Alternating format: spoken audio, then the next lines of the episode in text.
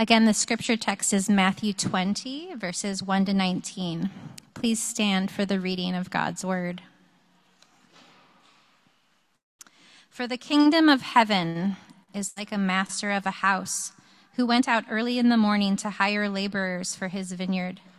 After agreeing with laborers for a denarius a day, he sent them into his vineyard. And going out about the third hour, he saw others standing idle in the marketplace. And to them he said, You go into the vineyard too, and whatever is right I will give you. So they went. Going out again about the sixth hour and the ninth hour, he did the same. And about the eleventh hour he went out and found others standing. And he said to them, Why do you stand here idle all day? They said to him, Because no one has hired us. He said to them, You go into the vineyard too. And when evening came, the owner of the vineyard said to his foreman, Call the laborers and pay them their wages, beginning with the last up to the first. And when those hired about the eleventh hour came, each of them received a denarius. Now, when those hired first came, they thought they would receive more, but each of them also received a denarius. And on receiving it, they grumbled at the master of the house, saying, These last worked only one hour, and you have made them equal to us, who have borne the burden of the day and the scorching heat. But he replied to one of them, Friend, I am doing you no wrong. Did you not agree with me for a denarius? Take what belongs to you and go. I choose to give this last worker as I give to you. Am I not allowed to do what I choose with what belongs to me? Or do you begrudge me my generosity? So the last will be first, and the first last. This is the word of the Lord. Thanks be to God. You may be seated. Well, good morning. Well, if uh, you're walking in today uh, new to Christ Church Chicago, we are on the back end of a fall preaching series titled Following Jesus as King Lessons Learned Along the Way. We simply took the moment of Peter indicating some awareness that Jesus was the Christ and aware that at some point Jesus will enter into the city and all the material in between of you're the one we're looking for, and now he arrives in the city. He has these lessons to be learned along the way. 14 to be exact, and we are at lesson number 12. It's simply titled this Generosity is the currency of Christ's kingdom. I like the way that sounds. Let me run it again. Generosity is the currency of Christ's kingdom. That's what he wants us to know along the way. When it comes to what uh, consumes our public discourse today, the matter of justice, not generosity, takes center stage. It's more prevalent. And this is not negative necessarily. After all, the well being of our social fabric and life together depends on becoming a just society. Without justice, there, there will be no social fabric in which we engage with one another rightly. And so, from ancient times, from Aristotle in his book on ethics to Plato and his Republic, people have considered the idea of justice and life in order that we might actually live well with one another. And so, prevalent today in our public discourse is justice. You can't miss it, can you? Areas where justice ought to be restored. Conversations swirling with great vigor on justice as it ought to be reformed. The repairing and the reparation of justice that might have been neglected, the, the, the, securing of justice, the question of what is just or right in every situation. Justice rises as a preeminent concern in the culture in which we live. The kingdoms of this world, what I'm trying to say, are rightly concerned with justice. And along comes Jesus, and he talks to us not about the kingdoms of this world, but verse 1, the kingdom of heaven, this, this breaking in of his own rule, this, this parallel kingdom that's at play in the world, the followers of Christ and his kingdom, and the way in which they live in this world and its kingdoms. And interestingly, for Jesus, generosity would join justice at the table of our conversation. I, I want to just divide it simply in three simple units. There's a story told, there's a surprise ending given, and there are a host of lessons for us on the relationship of justice and generosity to be learned. The story, right there, verse 1 The kingdom of heaven is like a master of a house who went out early in the morning to hire laborers for his vineyard. Now, you should know that uh, in the agrarian culture of first century Palestine, uh, the workday would have been sunrise to sunset. You, we think in terms of nine to five, and people wonder about the 40 hour work week and, and moving to four day work weeks. But in the ancient world, when the sun rose, people got up and go to, go to, went to work. And when the sun set, well, then the day was over. The, the work day was considered really in terms of a 12 hour day. And so, very early in the morning, with the rising of the sun, a master goes out to hire laborers for his vineyard.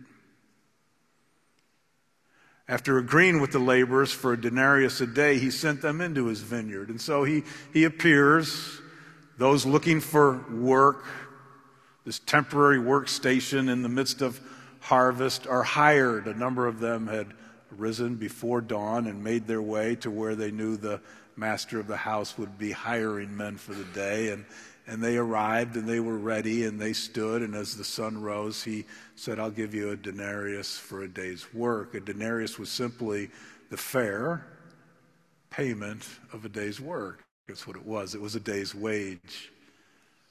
And so these workers go out into the field. The story goes on. About the third hour, he saw others standing idle in the marketplace and said to them, You go into the vineyard too. You can imagine now. This is 9 a.m. He's in the marketplace, moving just from the walls of his own place and vineyard where people were probably waiting outside the gate for an opportunity to work. Now he's off to his own day, and others are there, and he hires more. And he says, I'll give you what's right. So they went. Going out again about the sixth hour and the ninth hour, he did the same. So here's this man trying to get his harvest in and evidently has a need for more and more laborers to bring everything in before the season closes and the weather changes and the harvest is lost. And so at noon, more are hired. And at three o'clock, more are hired. And then, interestingly, verse 6 about the 11th hour, he went out and found others standing and said to them, Why are you standing here idle all day? And they said, Because no one's hired us. And he said to them, You go to the vineyard too. That's the story. Some people went to work at sunrise under terms of a day's wage. Others joined them at nine and at noon and at three. And interestingly, some even joined them at five. They were going to work an hour or so. The story, though, has a surprise ending in verses 8 through 10, and, and I divide it there because the time of the day seems to be the literary marker in the chapter. Verse 1, out early in the morning, but by verse 8, and when evening came. And with evening coming, the surprise of the story emerges. Here it is.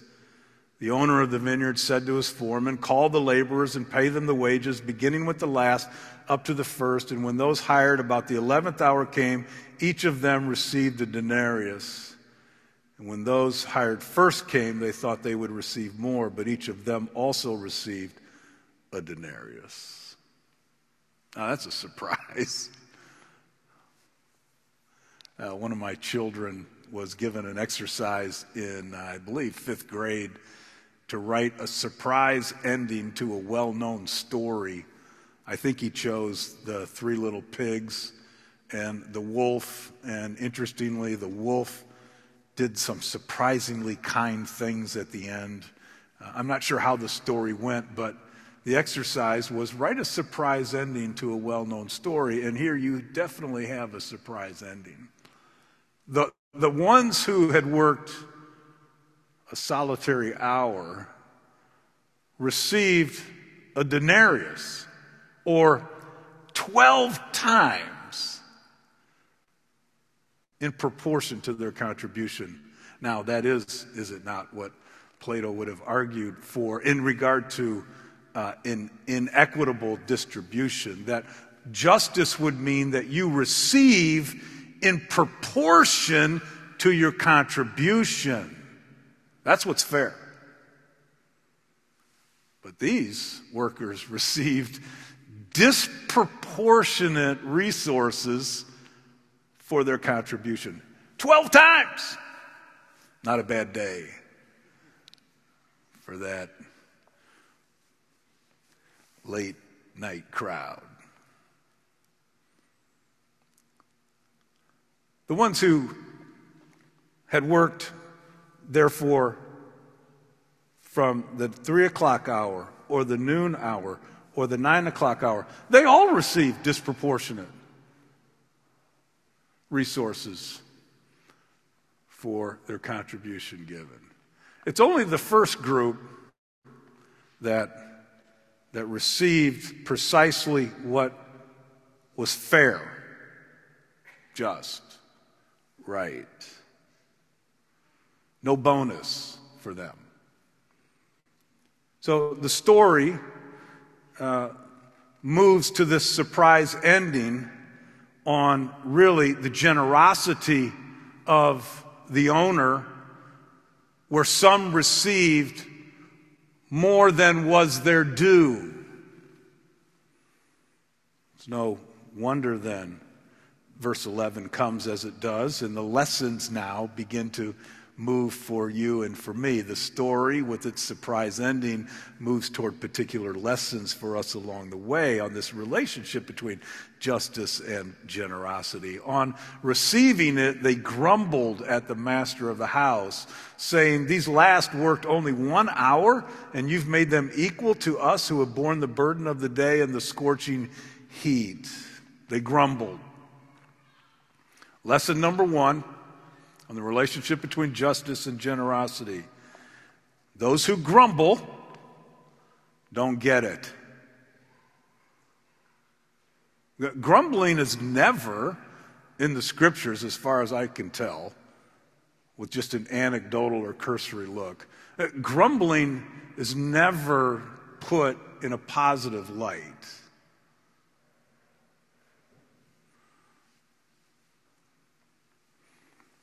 I think of Israel in this sense. They were called in Isaiah God's vineyard,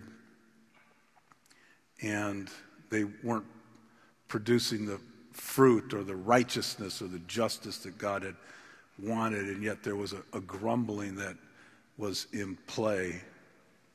This sense of that's not fair. I think even further back, uh, God's people in the wilderness, after being freed from slavery and bondage to Egypt, grumble. They, they are characterized by grumbling on the backside of his gracious generosity. Let, let me put it to you this way if you are a recipient of God's gracious generosity, then grumbling should not be a characteristic of your life. That's why the New Testament, even when it talks about the church, those who are part of the kingdom of heaven, it says, do everything without grumbling or complaining because, because its disposition isn't fitting to your nature. Uh, even in Jesus' own day, the religious leaders grumbled at the notion of him spending time with tax collectors and sinners. You, you think of the parable even of the older brother and the younger one who squandered the possessions. The, the older brother grumbles at the generosity of the father toward the younger one. You see, there's something in the human spirit, there's just something in us that doesn't like it when others receive more generously than that which is warranted, especially when we feel like we've been the ones working in the field all day. But it's there, it's a, it's a lesson for us. I think of it even in regard to this notion of the first become last, or, or the last will be first and the first will be last. I think of Israel as the heir of God's promise, his vineyard, and the Gentiles come along so much later. They're grafted into the tree, as it were, and yet both are heirs of the kingdom. Both will receive heaven. Both get the fullness of the kingdom. The, the ones who come later get the fullness of that which those who entered into the field earlier. The Bible has much to say about grumbling, about not getting what you perceive to be yours. And I'm just here to tell you it's never in a positive light.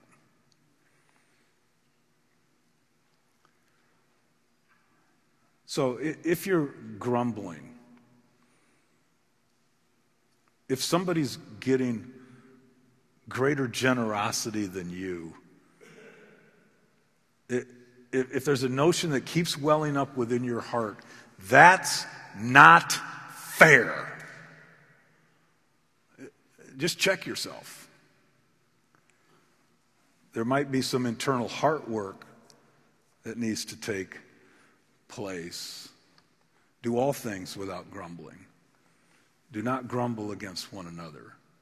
Interestingly, in the Old Testament, 16 times grumbling occurs. It's always against God's leaders or God's God Himself. And in this sense, against the master of the, the house. We, we, we grumble up, we, we never grumble down in line. We're, we're never worried about those who are getting less than us, but we're always concerned that we're not getting what others might be getting where we feel as deserving.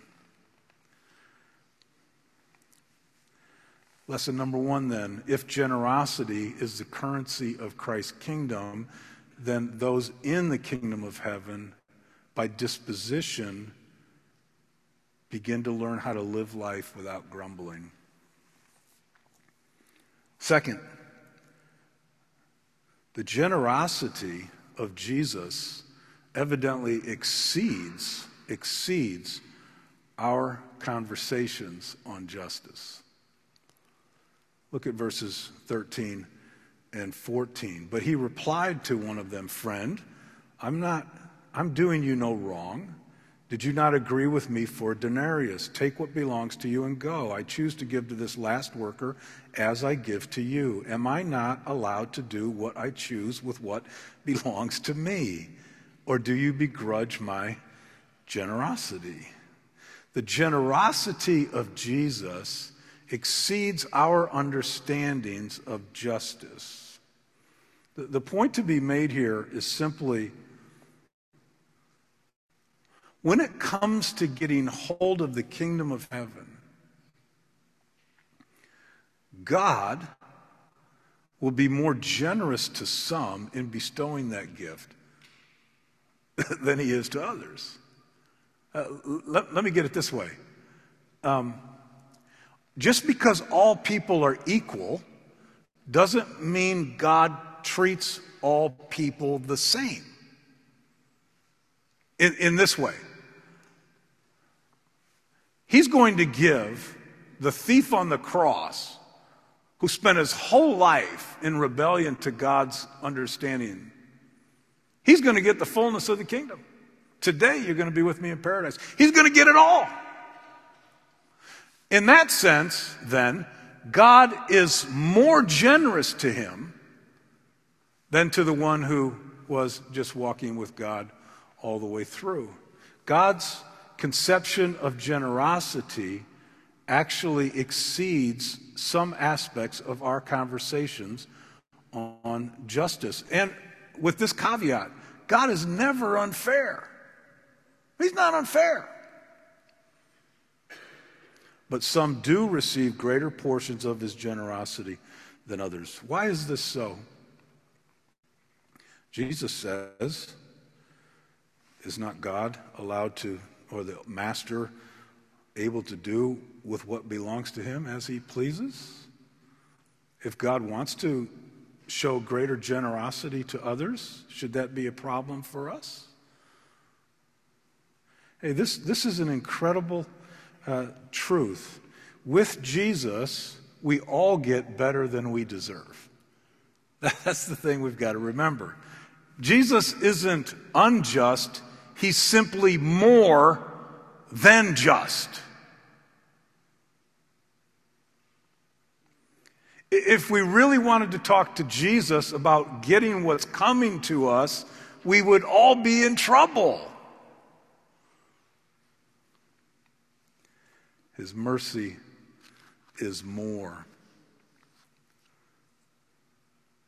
Uh, let me make it really in terms that might be appealing to you.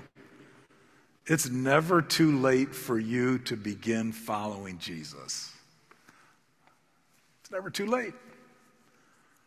The 11th hour is not too late. this notion that uh, it's too late for me to become a Christian. I- I've done too much that's inappropriate to think I could become a Christian. Jesus is here to tell you that generosity is the currency of his kingdom. He's never short on generosity for you. He'll give you all the generosity required to enter into his kingdom. It's stunning. It's amazing. it's encouraging. The, the person in our midst today who's a child in primary school, say you're in fourth grade, and you begin to follow Jesus today, and you follow him for the next 80 years, you get the fullness of his kingdom. You get it all.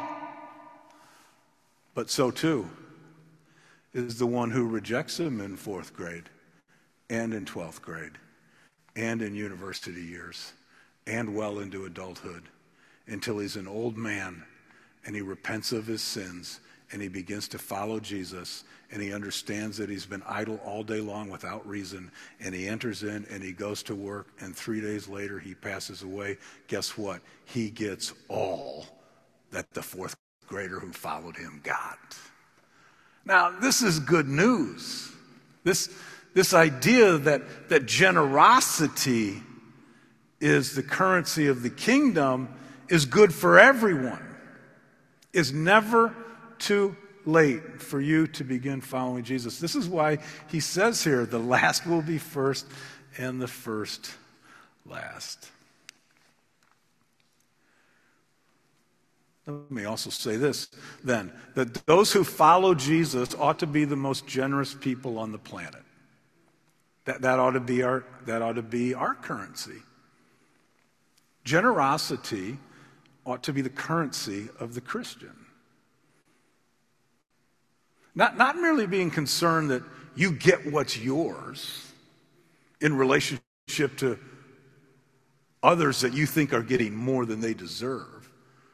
But no, uh, switch the mind. Begin to give more in ways that demonstrate you are a follower of God and like his son in the dispensing of his wealth and his kingdom. See, generosity is the currency of the Christian. This would be a wonderful thing if in churches the idea then of generosity began to be something we concerned ourselves with, not just justice now, don't get me wrong. I'm not trying to say we aren't to be just. I'm saying that generosity joins the conversation with justice. And it's needed. It's needed in our day. I have a son who is attending and a member of a church in Manhattan. And one of the things they do every Sunday is they recite what they call the generosity liturgy. It's an interesting concept. They actually say verbally, as a congregation together, the following each and every week Holy Father, there's nothing I have that you have not given me. All I have belongs to you, bought with the blood of Jesus. To spend everything on myself and to give without sacrifice is the way of the world that you cannot abide. But generosity is the way of those who call Christ their Lord, who love him with free hearts and serve him with renewed minds, who withstand the delusion of riches that chokes the word, whose hearts are in your kingdom and not in the systems of the world. I am determined to increase in generosity until it can be said that there's no needy person among us. I'm determined to be trustworthy with such a little thing as money that you may trust me with true riches. Above all, I am determined to be generous because you, Father, are generous. It is the delight of your daughters and sons to share your traits and to show that what you are like to all the world. See, this, this is an amazing thing. I can't hardly imagine a congregation doing this every week, and they do, right there in Manhattan, the center of our finance. Christians gathering to not merely work and pray for justice, but begin to work and exemplify generosity. See, they must go hand in hand.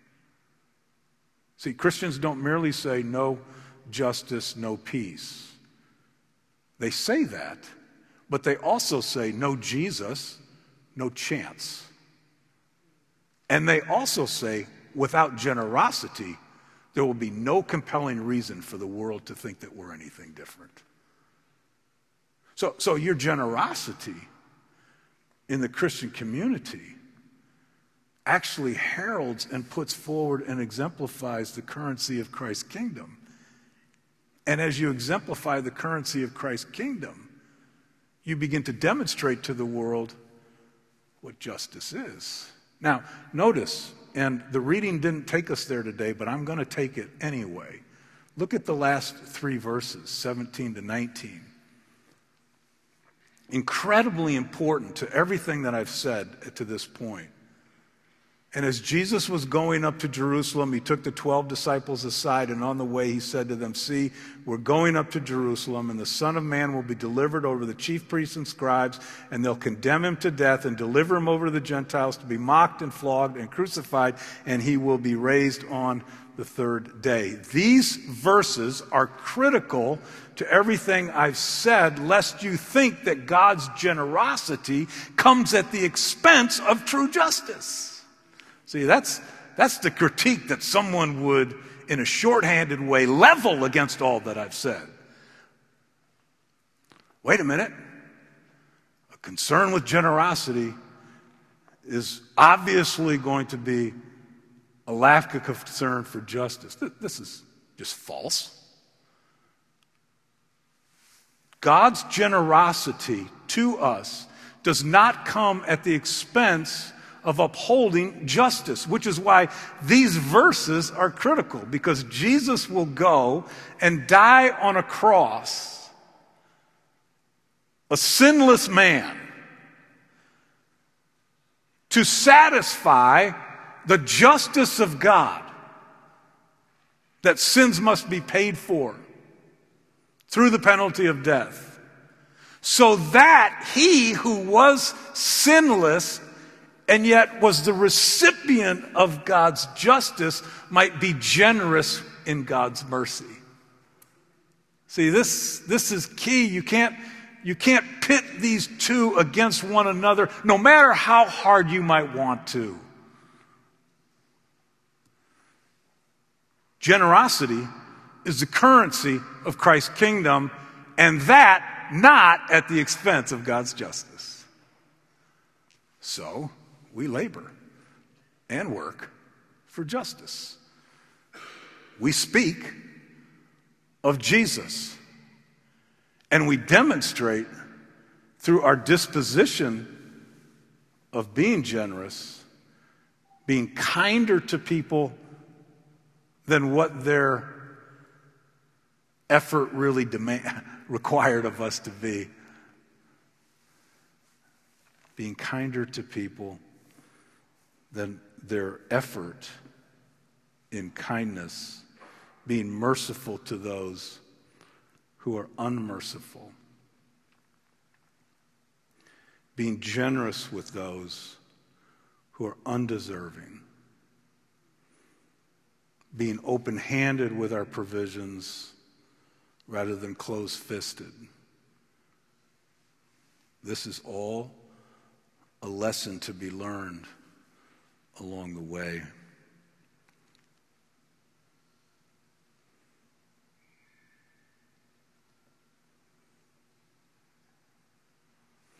Christ Church Chicago, may you labor and work for justice in an unjust world.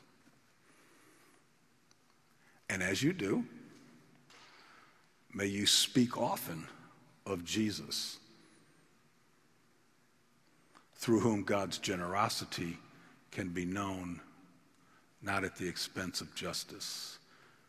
And as you speak for Jesus, may you exemplify generosity, lest the world have no compelling reason to consider him at all. Our Heavenly Father, we give ourselves to you, wrestling in this world as we do with what is right and just and fair and equitable. And as we wrestle with these things and how to address them, may we likewise remember your generosity toward us, and may it compel even others to enter into your field. In Christ's name, amen.